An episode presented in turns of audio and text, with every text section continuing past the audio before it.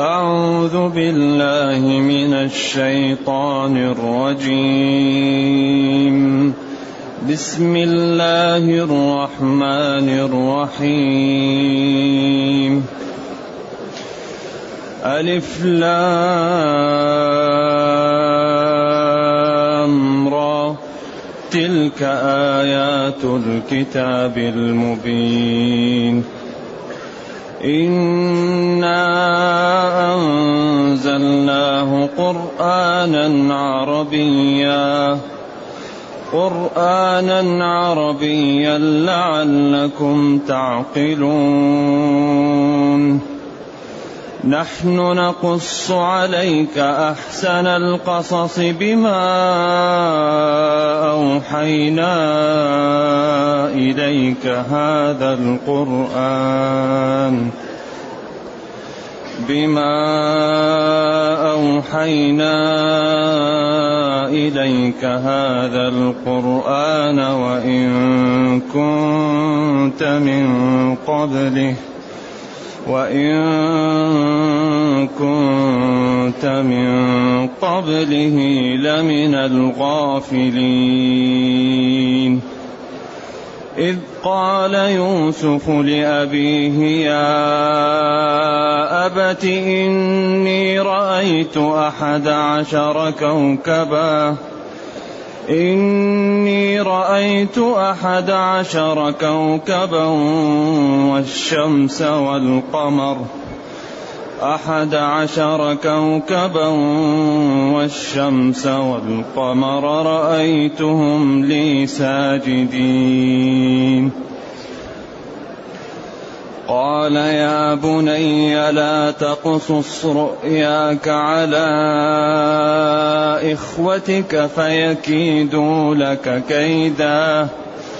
إن الشيطان للإنسان عدو مبين. وكذلك يجتبيك ربك ويعلمك من تأويل الأحاديث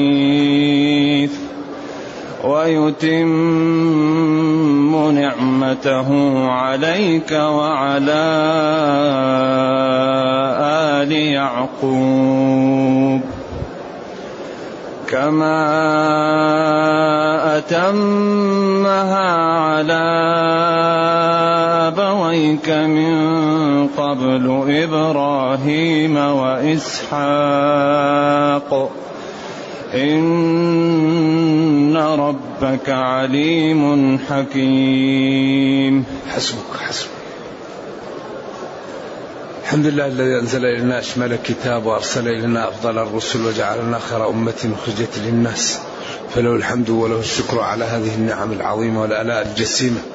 والصلاة والسلام على خير خلق الله وعلى آله وأصحابه ومن اهتدى بهداه. أما بعد فإن هذه السورة تسمى سورة يوسف عليه وعلى نبينا الصلاة والسلام وهي مكية بلا خلاف إلا ثلاث آيات اختلف فيها ولم يختلفوا في عدها فهي مئة وإحدى عشرة آية.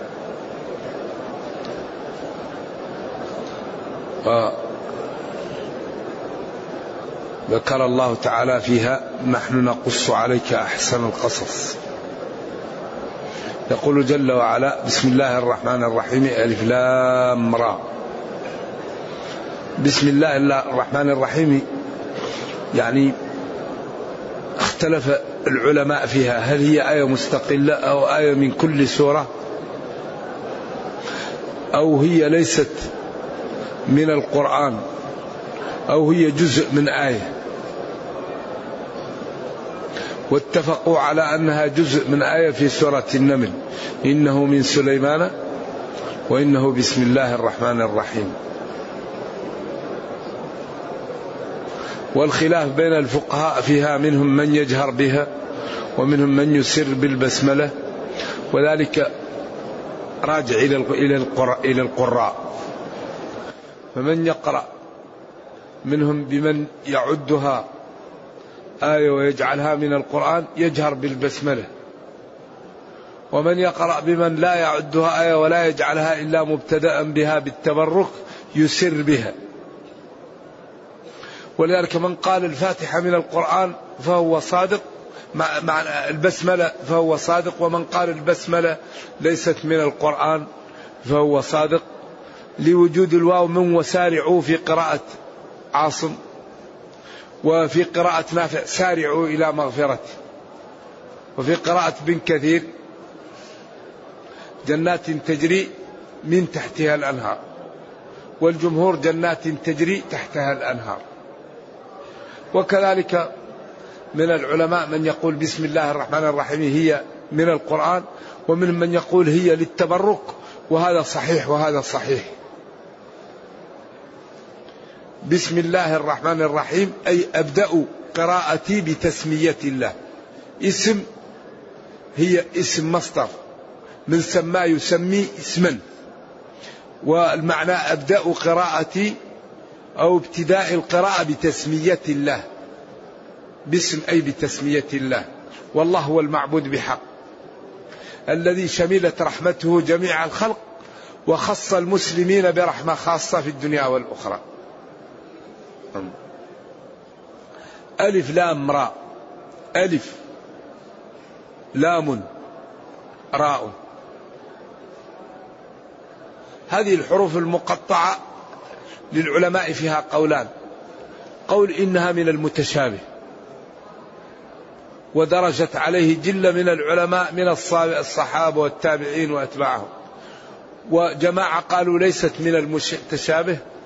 واختلفوا فيها إلى أكثر من ثلاثين قولا وأقوى شيء فيها عندي أنها جاءت لبيان إعجاز القرآن. فكأن الله تعالى يقول لخلقه الذين أنزل عليهم هذا الكتاب وبلغتهم أنتم أصحاب فصاحة وبلاغة وقد وصلتم في ذلك إلى أعلى مرتبة. وهذا الكلام بلغتكم ومتكون من الحروف التي تتكلمون بها. فإن كنتم مكذبين به فأتوا بمثله. فهو تحدي سافر. ولذلك كل ما جاءت الحروف المقطعة في الغالب يأتي التنويه بعدها بالقرآن. هذا أقوى قول. القول الثاني وهو دونه.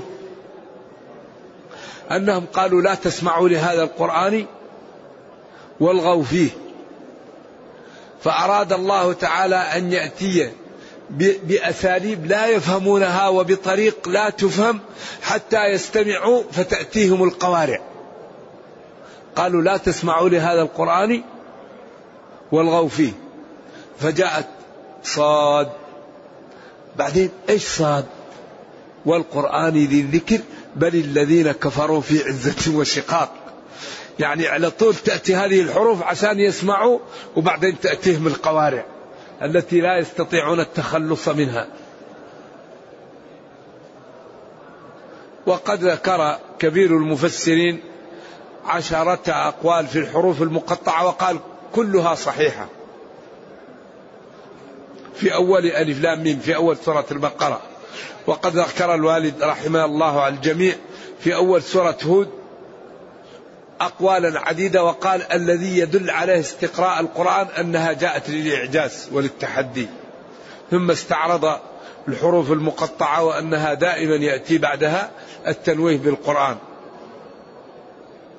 كتاب أنزلناه ألف لام را تلك آيات الكتاب المبين تلك ألف لام ميم. هذه الحروف وهذه المعاني وهذه الكلمات تلك إشارة إلى آيات الكتاب. تلك المقروءة والمتلوة هي آيات الكتاب. المبين الواضح الذي لا لبس فيه لمن جرد نفسه واتصف بالإنصاف.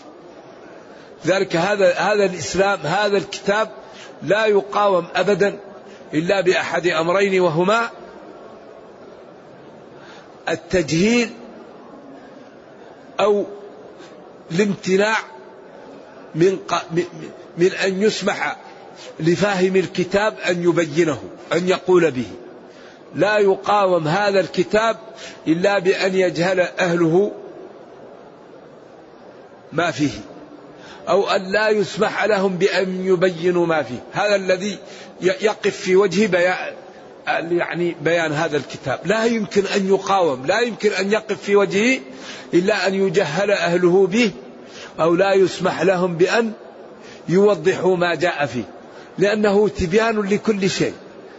نور وأنزلنا إليكم نورا مبينا. كتاب أنزلناه إليك مبارك. لذلك لا يمكن أن يقاوم إلا بأن يجهل أهله ما فيه أو أن يقال للمسلم لا تتكلم. أما إذا سمح للمسلم بعد فهم الكتاب بالبيان فلا يمكن أن يقاوم. يمسح الكفر. هذا الكتاب ماسح. لا يبقى الكفر في أرض يقرأ فيها القرآن ويبين. ما يمكن. لأنه وضع في قوالب وفي أسس وفي أساليب لا يمكن أن يصل إليها شيء. وفي كل منحى في الأحكام وفي الوعظ وفي الإرشاد وفي التخويف وفي القصص وفي الترغيب وفي حسن ما يدعو إليه وفي قبح ما ينهى عنه وضرر فهو الحمد لله الذي أنزل على عبده الكتاب. الحمد لله. والله أكبر نعمة نزول علينا هذا القرآن. الذي هو نور وهداية ومتعة وجمال وحسن وإنقاذ ونور وضوح لكل ما نحتاج إليه. يقول جل وعلا ألف لام را تلك آيات الكتاب. تلك إشارة إلى البعيد مؤنث اللي هي الآيات. ألف لام ميم. هذه الحروف تلك آيات الكتاب المبين. آيات جمع آية. الكتاب القرآن المبين الواضح الذي لا لبس فيه ولا غموض. إنا أنزلناه قرآنا عربيا. إنا الله. أنزلناه أنزلنا أنزل الله القرآن. في حال كونه قرآنا مقروءا عربيا بلغة العرب التي يفهمونها ويعرفون دقائقها ويفهمون الجميل منها من القبيح والأساليب الرفيعة الموجودة فيها. والقرآن فعلان.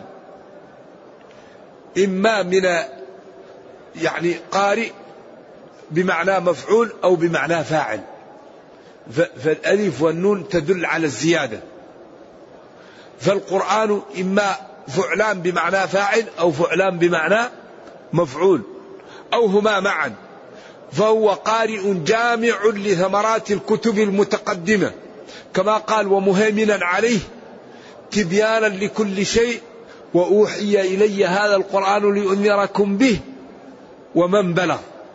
فهو جامع لثمرات الكتب المتقدمة. لا يوجد شيء تحتاجه الأمة إلا وهو مبين في هذا الكتاب. يقول الشافعي رضي الله عنه والله لا تنزل بالمسلمين نازلة إلا وكان في القرآن السبيل إلى حلها. أي شيء ينزل بنا في, في حله في كتابنا. فهو جامع لثمرات الكتب أو هو بمعنى مفعول مقروء أي مظهر ومبرز ومبين من الله تعالى وموضح ومن النبي صلى الله عليه وسلم حيث قال له ربه لتبين للناس ما نزل إليهم فهو موضح ومبين بعضه ببعض وبما أعطي للنبي صلى الله عليه وسلم من بيانه لأن ربه قال له لتبين للناس ما نزل إليهم وقال لا إني أتيت القرآن ومثله معه. نعم. وهو أو هما معا. هو جامع لثمرات الكتب وهو متلو ومبرز ومبين. لعلكم تعقلون. نحن أنزلنا عليكم هذا الكتاب واضح وجعلنا فيه هدايتكم ووضحنا فيه الطرق التي إذا سلكتموها هلكتم والطرق الذي إذا سلكتموها نجوتم لعلكم تعقلون. تستعملون عقولكم فتنجوا وتسعدوا وتعلموا أن هذا يستحيل يكون إلا من عند الله. لا يمكن أن يكون من عند غير الله. كما قال ولو كان من عند غير الله لوجدوا فيه اختلافا كثيرا قرآنا عربيا. لذلك كانوا يقولوا في النهار لا تسمعوا لهذا القرآن. فإذا جاء الليل كل واحد منهم يجعل وذنه على الطاقة ليسمع القرآن. فإذا رجعوا كلهم يرى الثاني ما قلت أمس ما تأتوا يقول خلاص من اليوم لا نرجع. فإذا جاء الليل كل واحد يستمع. ما يستطيع لجماله. والله ليس بالشعر وليس بكهانة وليس ب وإن أعلاه لمثمر وإن أسفله لموضق وإنه لا يعلو ولا يعلى عليه. قال قل ما قال ما لا أقول؟ قال لازم تقول. فكر وقدر فقتل كيف قدر ثم نظر ثم عبس وبسر ثم أدبر واستكبر. فقال وهو يعلم أنه كاذب أنه ما هو سحر. لكن قال أقرب شيء أنه يفرق بين المرء وزوجه هذا يسلم وهذا يكفر فيتفرقان. إذا قال إن هذا إلا سحر يظهر وهم يعلمون أنه ليس بسحر. ولذلك كانوا يوقنون أنه من عند الله كثير منهم لكن يكابرون. قالوا منا ومنهم ومنا ومنهم وفعلوا وتجاثينا على الركب. طيب منهم رسول ونحن ما منا ما أحد لا نصدق. مشكلة. ولذلك الكبر والغطرسة دائما صاحبها يروح في داهية. تواضعوا. ولا يمكن أن ينال العلم متكبر المتكبرون لا ينالوا العلم. لا يمكن يكون عالم إلا من تواضع. وبحث عن العلم يأخذه من الكبير ومن الصغير ومن المساوي. أهم شيء عنده يجد المعلومة. فلذلك إذا تواضع العبد وتعلم عند ذلك يجد من طعم الحياة. المتعلم كل حياته متعة. نوم مشيته نظرته تحدثه تمشيته لأنه عرف كيف يعيش. أما الجاهل حياته كلها خطأ ظلام. يحب أن يكرم يهين يحب أن يصلي بعدين يتنجس. حياة كلها نجس. لذلك لا يوجد شيء أضر على الإنسان من الجهل. إذا أنزل الله هذا القرآن عربيا لكي يعقله أمته محمد صلى الله عليه وسلم. لعلكم تعقلون. نحن أي الله لا غيرنا. نقص نتلو ونأتيك. والقصص هو أخبار الماضين. الذين فيها العبر. وفيها الفهم وفيها أخبار جميلة وفيها ناس هلكوا وفيها ناس نجوا وفيها ناس عقلاء كرماء ولذلك الذي يقرأ التاريخ فكأنما ضاف عقولا وأعمارا على عمره. قالوا إن أحسن القصص القرآن وأحسن قصص القرآن قصة يوسف. قالوا لأنها أطول قصة تأتي في نبي واحد.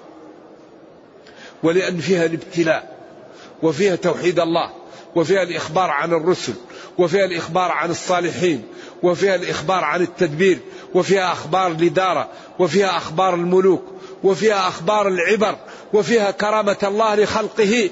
فجمعت من الأمور ما أصبحت أحسن القصص لمن تأملها وتدبرها.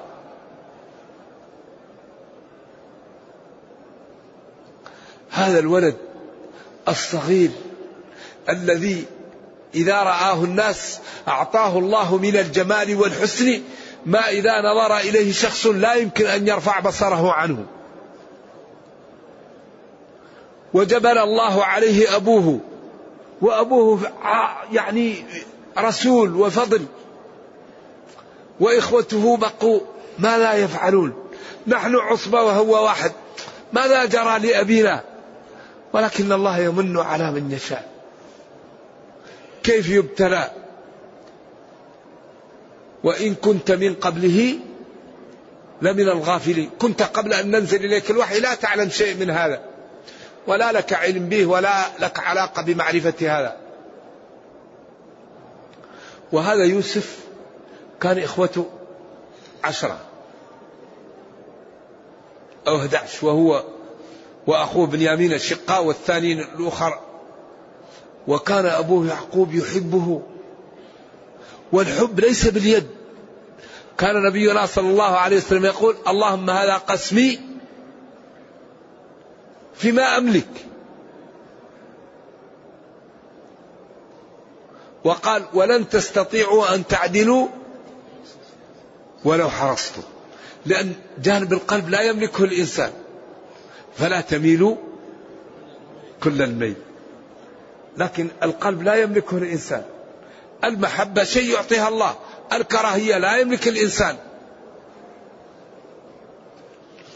لذلك هذا الشاب كان أبوه يحبه حبا جما. وبعدين فإخوته وقع في نفوسهم شيء. ولذلك الشريعة حرمت عدم العدل بين الأولاد لما يسببه من الغيرة ولما يسببه من نفرة الولد من الوالد فيسبب له العقوق. فلذلك أعدلوا بين أبنائكم. قال له أشهدك على قال أكل ولدك فعلت به ذلك؟ قال لا. قال أشهد على غيري على هذا. إني لا أشهد على جور فلا بد من أن يسوي الوالد بين الأولاد ويعدل بينهم. إلا إذا كان أحدهم عنده أولاد أو معتوه أو أخرق فيعطيه لمشكلة فيه. أو كان واحد عنده عشرة أولاد وواحد ما عنده ولد فينفق عليهم. فهذا زي زي الزوجات زوجة عندها عشرة أولاد وزوجة ما عندها ولد يعطي لهذه نفقتها وهذه نفقتها. أما الهدايا الزائدة يسويهم فيها. كذلك العطي الأعطيات اللي زائدة عن الحاجة يسوي فيها إيش؟ الأولاد. هذا الدين عجيب. إذ قال يوسف لأبيه اذكر. حين قال يوسف لأبيه يعقوب وهو إسرائيل يا أبتي يا أبت قراءتان سبعيتان. إني رأيت أحد عشر كوكبا والشمس والقمر رأيتهم لي ساجدين. والرؤيا جزء من ست وأربعين جزءا من النبوة. وأصدق الناس رؤيا أصدقهم حديثا. وكان الصحابة إذا رأوا رؤيا تمرض الواحد منهم وتحزنه. حتى قال لهم النبي صلى الله عليه وسلم إن المسلم إذا رأى رؤيا لا يحبها ينفث عن يساره ويتحول ويقول اللهم إني أعوذ بك من شر ما رأيت في منامي ولا يخبر بها فإنها لا تضره. وهي على أقسام. قسم منها بشارة. يراها الرجل الصالح لنفسه أو ترى له. كما قال لهم البشرى في الحياة الدنيا. الرؤيا الصالحة يراها الإنسان أو ترى له. وأحيانا تكون من أشياء يفكر بها الإنسان في النهار. فإذا نام يراها. واحد ينام عطشان فإذا نام يرى البحر أو يرى الماء أو نام خايف فإذا نام يجد الأسد أو الذئب. أمور يهتم بها وتقلقه فإذا نام يراها. وبعضها يكون من الشيطان.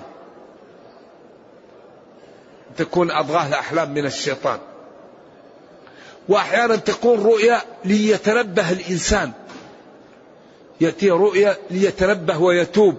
ويكون على غفلة فتنبه هذه الرؤيا حتى إذا جاء شيء يكون مستعد له ولا يكون وقع شديد وليتوب ولينتبه. وهي جزء من أربعين جزء من النبوة ولا يكلم فيها إلا بخير. ف وهي على أول عابر فذلك لا ينبغي للمسلم أن يؤول رؤيا لمسلم إلا بخير. فإذا لم يتضح له فيها خير يقول خيرا رأيت ويسكت نعم.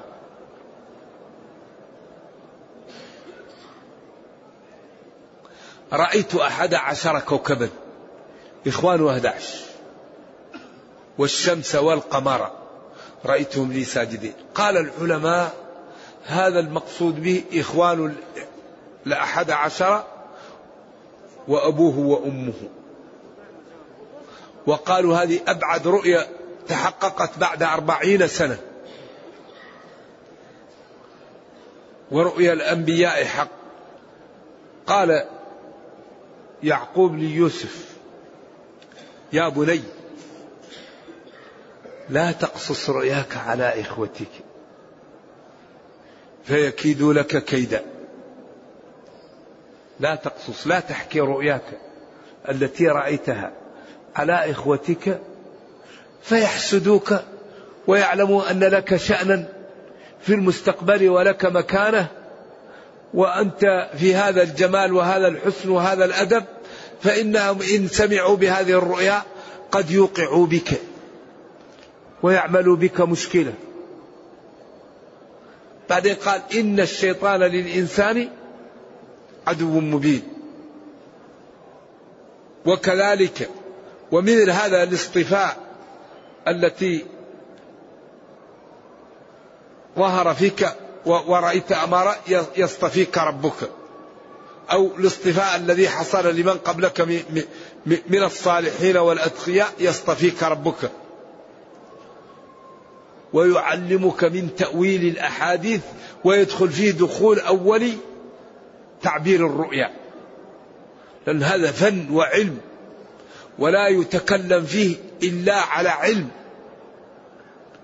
لأنه هذه أمور تتعلق بالعربية والنبي صلى الله عليه وسلم قال رأيتني في أرض نخل. وظننت أنها فإذا هي يثرب. ورأيت في سيفي ثلمة وهو خير إن شاء الله ورأيت بقرا تنحر. فأولتها بمن مات من المسلمين يوم أحد. وأولت السيف ببعض أقاربي وهو حمزة. وقال ووجدت السوارين فهماني فنفختهما فإذا هما الكذابان اللذان يظهران. و أول الحليب بالعلم والماء الكثير ب... ب... ب... بالعلم. والقيد بالإيمان والتجرد بعدم الذنوب. إذا رأيت إنسانا مقيدا هذا الإيمان قيده. إذا رأيت إنسان مجرد هذا إنسان ما عليه ذنوب. لأن الذنوب أعوذ بالله كأنها تستر الجسم. ولذلك هذه المرائي لا لا يعبرها إلا من يعلم تعبيرها ولا يكلم فيها إلا بخير ولا تحكي رؤياك إلا على تقي أو من يحبك. لأنه غير التقي قد يؤولها لك تأويل غير طيب وكذلك من لا يحبك. فينبغي للإنسان أن لا يقص رؤياه إلا على الأتقياء أو من يحبه وإذا كانت مكروهة ينفث عن يساره ثلاث مرات ويستعذ بالله من شرها ويتحول أو يقوم يصلي فلا تضره. نعم. ولا ي... والذي قدر الله سيكون المسلم ينبغي أن يعيش قرير العين مطمئن لا يخاف إلا من الله. كل شيء قدره الله سيكون. إذا الواحد دائما يتفاءل ويعيش قرير العين لا يخاف إلا من الله ويقوم بالأسباب والأمور لا يهم شيء. ولكن يقوم بالأسباب.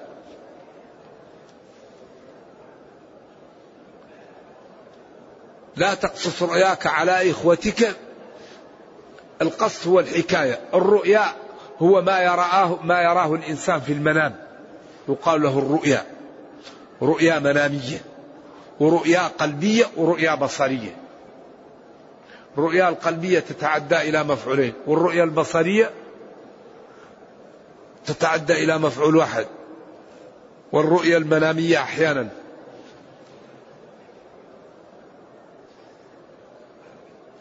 على إخوتك الذين هم معك.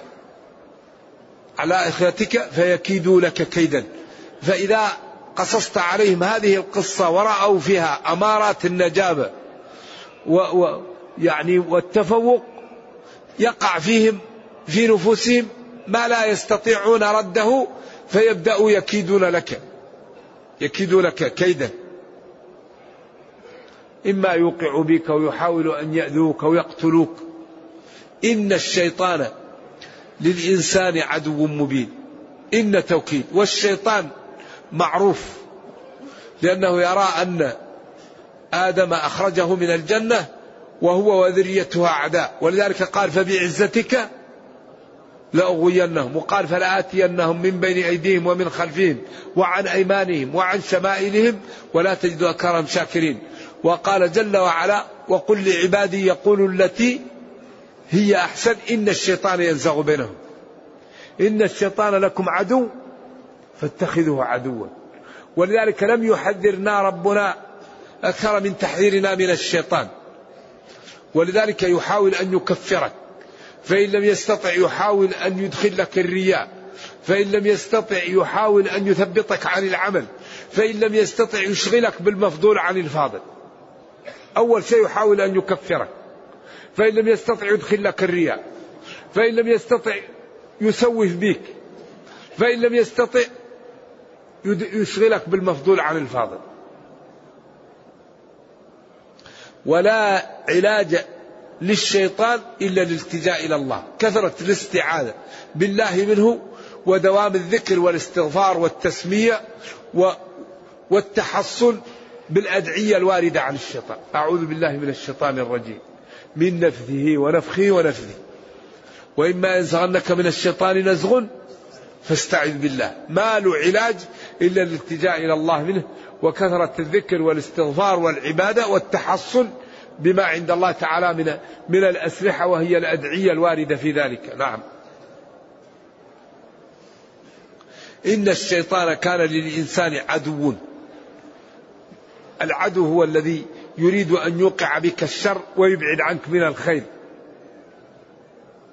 مبين واضح العداوة. وكذلك مثل هذا الاصطفاء ومثل هذا الذي رأيت يجتبيك ربك. اجتباه إذا اصطفاه واختاره ورفعه. يجتبيك ربك ويعلمك من تأويل الأحاديث. تأويل الأحاديث يدخل فيه دخول أولي تعبير الرؤيا. ويتم نعمته عليك وعلى آل يعقوب. تم نعمته عليك. بأن يجعلك نبيا ويجعلك متصرفا.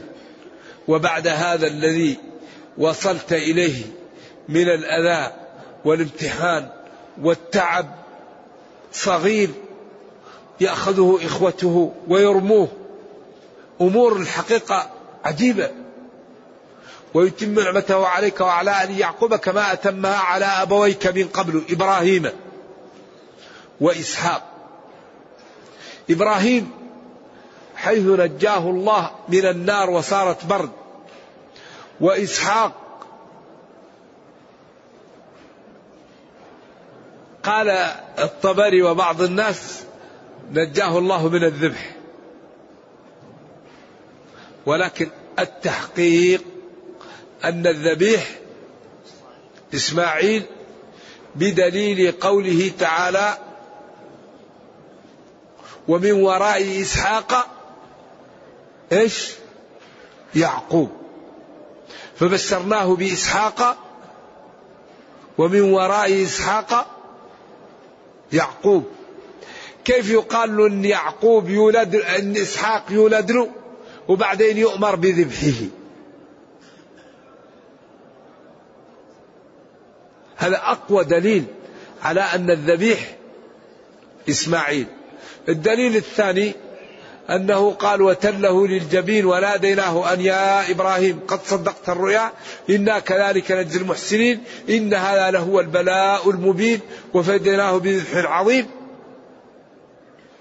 بعدين قال في نهاية المقطع وبشرناه بإسحاق. كيف يكون ذبحه؟ يقول بعدين بشرناه بإسحاق. فهذان دليلان قويان. ويتم نعمته عليك وعلى آل يعقوب كما أتمها على أبويك من قبل إبراهيم وإسحاق. إن ربك عليم في خفايا الأمور. ما يفكر العبد في شيء إلا الله يعلمه. خطرات القلب يعلمها الله. إذا لا من جاء إلا الصدق لا من جاء إلا الإخلاص ما فيه. عليم حكيم يضع الأمور في مواضعها. يكرم من يطيع يعاقب من يعصي. انتهت الآيات طيب وهذه القصة الحقيقة أمرها عجيب ولكن من أغرب شيء فيها كما سيأتي أن يعقوب يعني يوسف قيل كان عمره 12 سنة وقيل ست سنين وقيل 17 سنة وقيل 18 سنة.